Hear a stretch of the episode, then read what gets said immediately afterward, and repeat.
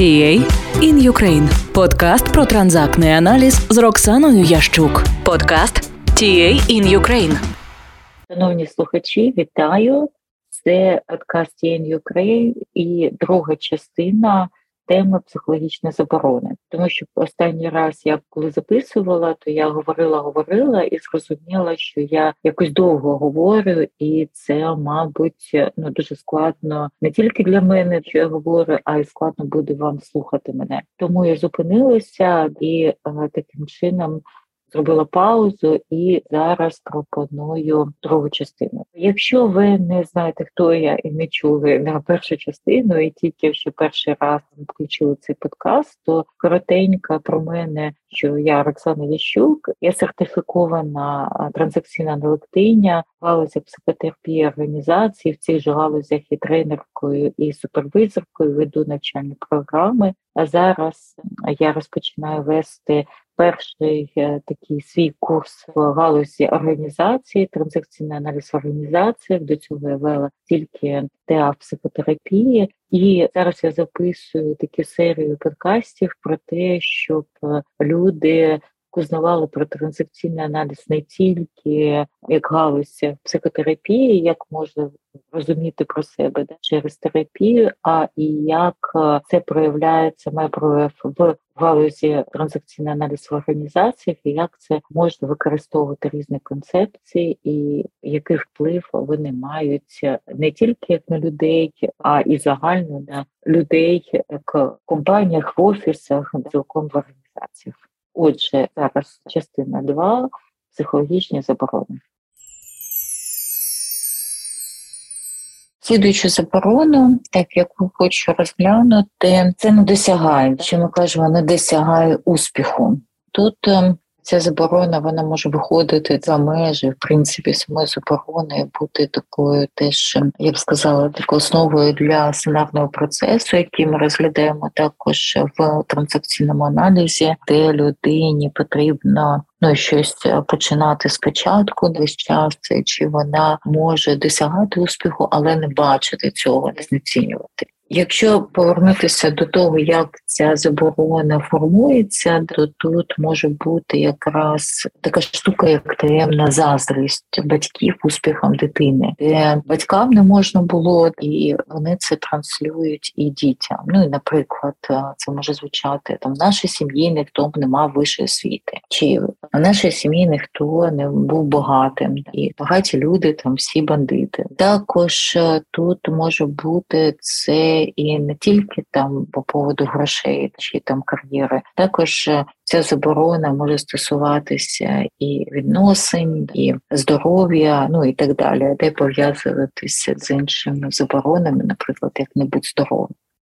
Отже, ще недосягає, може формуватися від знецінення успіхів дитини, де весь час вона робить недостатньо. І тоді, так як є така поговорка, так кожен дурень може, а от так зроби без цього, як про гроші, як за гроші.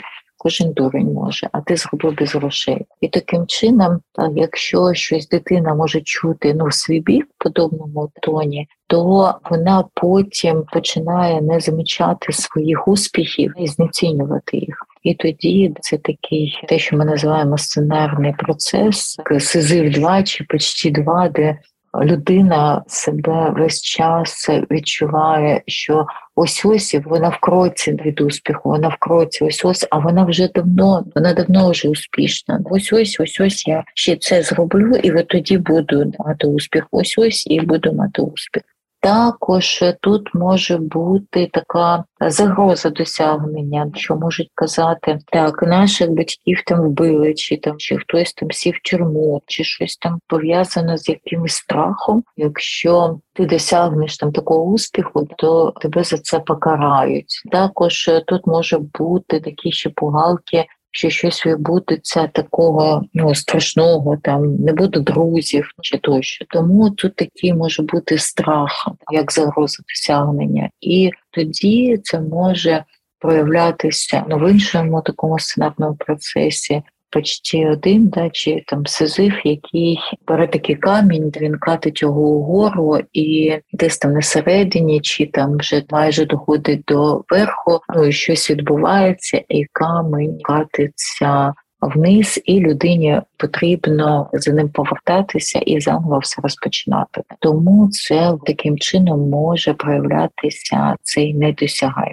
Якщо подивитися, як це може працювати в офісі, на роботі, в кар'єрі ще людині по-іншому, людина може брати на себе якусь роботу такої заборони і не виконувати її в строк, порушувати дедлайни. А за це вона може привертати на себе увагу і таким чином якось там почувати себе значущою фігурою, бо наразі не можна досягати успіху, то хоч таким чином звертати на себе увагу. Також ще може бути, що людина щось на себе бере, а хоче інше робити, а робить те, що вона повинна. І тоді вона може на цій роботі справлятися, але там працювати без якогось великого ентузіазму, чи швидко вигорати, не мати успіху, не досягати того успіху в цій справі, який вона хоче.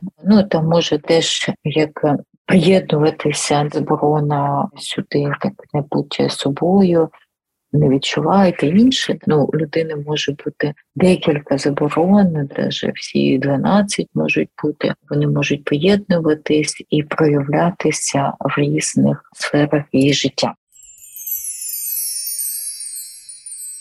Після недосягаю хочу зараз зробити таку розповідь про іншу заборону, не будь важливі. Думаю, що вони дійсно поєднуються, вони дуже часто є, як обидва ці заборони у людей. Будь важливі, це завжди у батьків нема часу на дитину. Вони її не чують, вони не чують її думку. Для них ця думка, як не то, що теж не важливо, вони можуть її засміювати, що сміятися з дитиною. Ой, як смішно він про це там розповідає, чи вона. От і не брати це до уваги. Також тут може бути таке посилання про те, що не висовуйся, відчепись, батьки зайняті. Також тут може бути такі прям токсичні посилання, помовч, закрий рота, мені ніколи. Будуть такі теж посилання про те, що там іди з кимось пограйся, не мішай. І тут дитина тоді чує, що вона неважлива, і може бути таке рішення, що щоб мене любили, там я не маю нікому заважати, там також я не маю вимагати уваги, там чи не маю права на цю увагу чи любов від інших людей. І таким людям їм дуже складно говорити про свої потреби, про свої труднощі. Їм важко досягати чогось без допомоги, їм важлива дуже підтримка інших. В них є таке відчуття незадоволеності, в принципі, таке загальне життя такого, немає відчуття щастя в цих людей. На роботі людина може як зустрічати труднощі при виконанні роботи, їй буде складно попросити про допомогу, тому що це такий прояв уваги, а де вона буде боятися цієї уваги. Якщо йде це рішення, що якщо я буду привертати там увагу, то мене не будуть любити. І іноді, коли цим людям дають якісь завдання, то вони не розуміють, вони не перепитують його. І тоді не можуть виконати, чи виконувати вправно, і як мати відповідь покарання, цю ж негативну увагу, яку вони хотіли уникнути. Все це на неусвідомленому рівні допомагає їм таким негативним способом відчути себе важливим. І ця заборона, вона може підкріплювати, і заборону не будь, в принципі, не живи, не будь собою, також приєднуватись до інших психологічних заборон. Слідуюча заборона – не будь близьким. Вона звучить так для людини, в її голові, що їй не можна особливо зближатися з іншими людьми, не фізично, не психологічно. Такі люди не люблять обійматися, тиснути руки, принципі, таких дітей рідко брали на руки, не обіймали. І, в принципі, це також може перекликатися з забороною не бути дитиною. І всі ці такі обійми, вся така близькість сприйматися, як щось таке жіноче, дівчаче, розове, інфантильне і негативно для цієї людини. Така людина може відчувати потім труднощі в відносинах, коханні, в відносинах зі своїми дітьми потім і також відносини на роботі, бо вона буде вести себе чи відсторонена, чи якось уникати це через негативні теж посилання, сарказм, чи уход такий в себе, до себе, може не підтримуватись їх компанію і таким чином відштовхувати себе інших людей. В її сім'ї, можливо, були якісь втрати, і це історія, ця заборона може бути пов'язана з якоюсь втратою, з якоюсь смертю близької людини. І тоді це теж може бути пов'язано з рішенням, що якщо бути з кимось близьким, то потім буде боляче, і тому дитина приймає таке рішення огороджуватись, не прив'язуватися до когось. От такий це може бути травматичний досвід. Ці люди, вони можуть, кстати, добре працювати, коли їх ніхто не турбує, і коли потрібно вирішувати якісь питання, не звертаючи увагу на думки інших. От якраз про ці непопулярні рішення ці люди можуть брати на себе таку відповідальність. Ці люди можуть довго знаходитись одні і працювати наодинці і займатися якимись такими питаннями. Тому тут, в принципі, всі заборони можна розглядати з різних сторін про те, що які ресурси може знайти людина, але в цьому подкасті я не хочу уходити в такі прям глибокі історії, бо це займе дуже багато часу, і мені б не хотілося, щоб вам дуже тяжко мене слухати. І я переходжу до слідуючої заборони «не належить». Вона мені пов'язана, кстати, з предыдущою «не будь близьким», де теж людина схоже може мати таку поведінку і, в принципі, відчувати себе такою чужою серед своїх. В принципі, ця така історія про це відчуття, де діти думають, що вони чи діти інших батьків, вони народилися не в тій сім'ї, чи вони можуть відчувати себе в сім'ї як у в'язниці, бо в сім'ї дуже багато обмежень. Також вони можуть чути, що в їх сім'ї такі значущі фігури, а ця дитина, така вона, не дуже умна, розумна, таким відчувати себе згоєм в сім'ї. А також тут може бути прояви того, що дитина приймає рішення, чи відчуває, якщо брати дитинство, то відчуває такий поштовх в себе в іншій статі. Якщо хлопчик, то він відчуває, що йому добре з іншими хлопчиками, чи дівчинка, що їй більш безпечніше, чи добре з іншими дівчинками. І тут тоді яка теж вона може відчувати, чи він згоєм своєї сім'ї, і якщо це дитина, потім людина не може належати до якоїсь спільноти. І їй потрібно знайти цю свою спільноту, де вона буде відчувати себе добре. Коли така людина приходить в компанію, то вона може, як і спочатку, так і згодом відчувати цієї близькості, належності цієї компанії, і в компанії якісь є гасла про те, що ми робимо це разом, то якраз людина буде цього уникати. Чи якщо буде в цьому залишатися, то буде відчувати себе дискомфортно. Може відчуватися в комунікації якісь приховані умисли. Це тепно, про що цій людині може бути страшно говорити. Також про цих людей, кажуть, турист, бо це людина, яка може постійно переміщатися з міста на місце. Також ці люди можуть часто змінювати роботу чи проекти, як це може взяти людина в свою силу, і це також може її і руйнувати. Заборона не бути здоровим. І здоровим як фізично, так і психологічно. цю дитину виховують такі батьки-іпохондрики, котрі можуть там весь час вишукувати якісь лікування для цієї дитини. Тоді тут може бути у батьків те, що ми знаємо, як синдром Мюнхаузена, чи делегований синдром Мюнхаузена, де чи самої людині не можна бути здоровою і треба знайти якесь захворювання у себе, чи вона відчуває потребу постійно турбуватися про когось іншого хворого, для цього залікувати свою дитину. В цьому посилі може бути те, що дитина не може відчувати себе добре, бути здоровою не тільки про те, що ти повинен бути хворим і радувати через це мене, щоб я себе відчувала там краще, щоб відчувала себе доброю там батьком, доброю мамою, добрим татом. А також це може бути про психологічне здоров'я, про те, що ти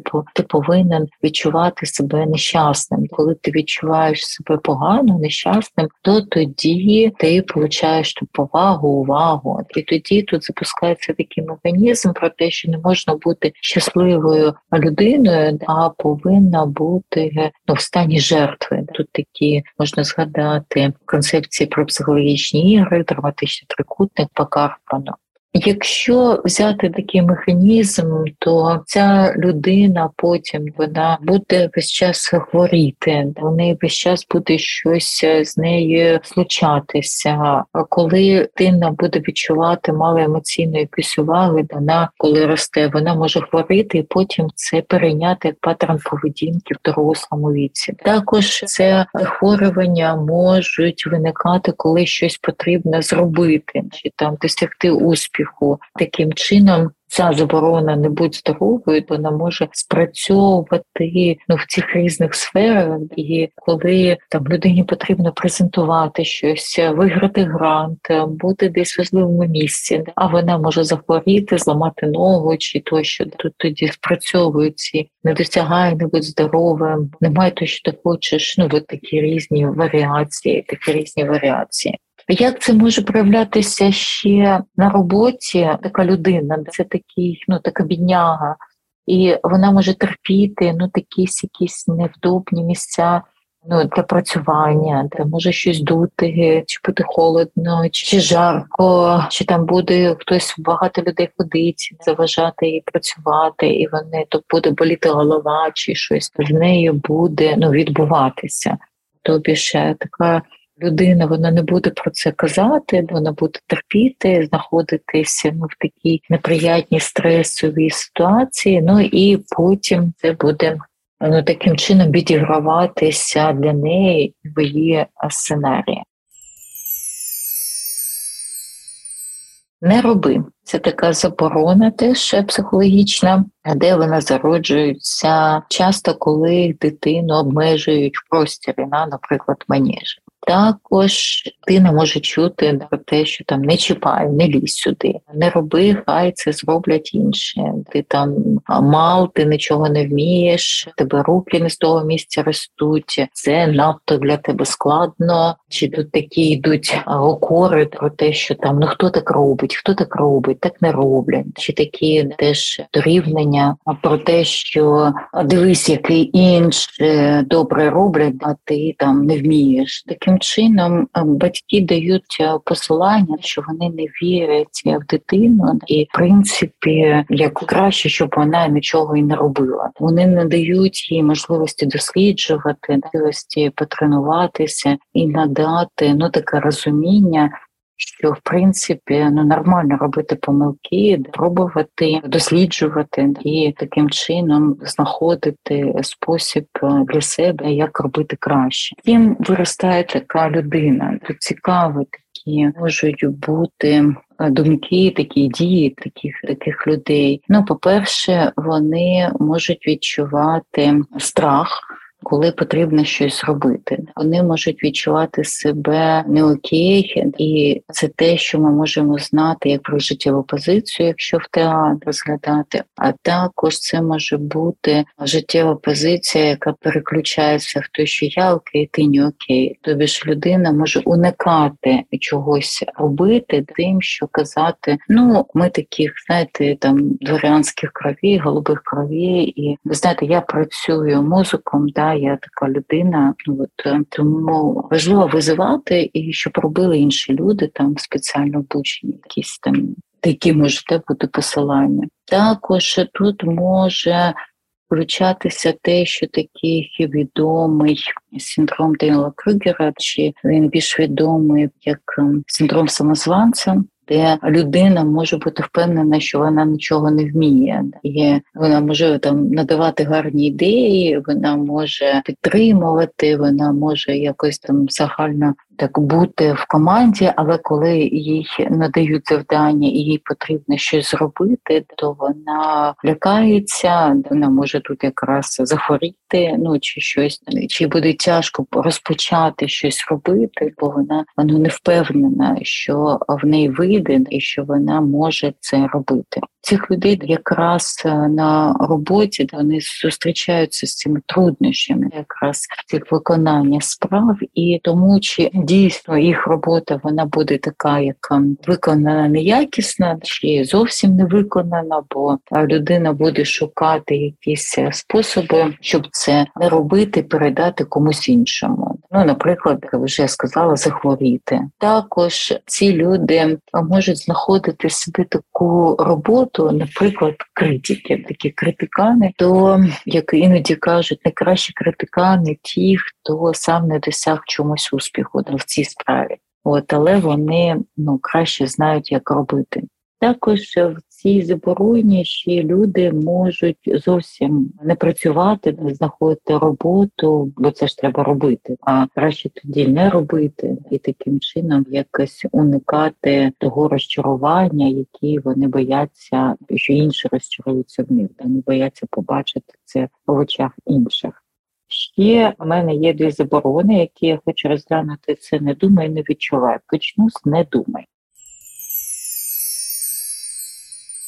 По-перше, хочу сказати, що не думай, це не пов'язано з тим якимись когнітивними здібностями людини, це про інше. Хоча тут можуть бути складнощі якраз в думанні людини, коли це касається досягнення успіху, то ці заборони можуть один іншого підкріплювати. Не думай може мати такі, як 2 види: тематичний і тотальний. Тематичний – це в якомусь на одному полі, в одній сфері життя, наприклад, там відносинах, коли там кажуть там щось дівчинки, там так тобі не потрібно бути там думати. Зараз про тебе думають батьки, потім виростеш, будуть думати про тебе, там буде думати чоловік про тебе. Да? І таким чином дається це посилання про те, що дівчинці не можна думати про себе, про своє життя, про свої потреби. Також тотальний – це звучить про те, що не можна думати про щось. Наприклад, не можна думати про освіту, бо в нашій сім'ї не було освічених людей. Не можна в сім'ї говорити про смерті, про це якась заборона чи це якась історія. Тобі ж про щось, на яку тему є загальна заборона в сім'ї. В принципі, ця заборона «не думай», вона формується в такому механізмі, що батьки всіляко не допускають, в принципі, самостійних думок дитини, і дитина, вона починає формувати своє рішення про те, що там я не маю думати, чи про це мені не можна думати, а про це можна. Наприклад, не можна думати про секс, чи не можна думати про алкоголь до 18 років, чи про сигарети, чи про розваги. Потім можна буде. То так це не працює. Людина потім не думає про це, а людина, як кажуть, заборонив плід, він найсолодший. Також тут дитина може чути якісь такі посилання, коли вона висловлює якусь свою ідею, якусь свою думку, і її знецінюють. Наприклад, що ти думаєш найрозумніший, да, чи не зміг зі мною сперечатися, чи там тут знайшовся тут розумник такий, да? Звідки ти такий розумний тут взявся. От. І ну, тоді теж дитина, вона якось про себе вирішує, що вона якась дурна, чи вона не може виражати свою думку, от, що є інших, хто розуміє краще. І такій людині їй краще, вона знаходить такі способи, як уникати чогось, вона може маніпулювати, знаходити способи маніпулювання, щоб не виражати свою думку прямо, бо на це заборона, їй може бути лячно цю думку виражати.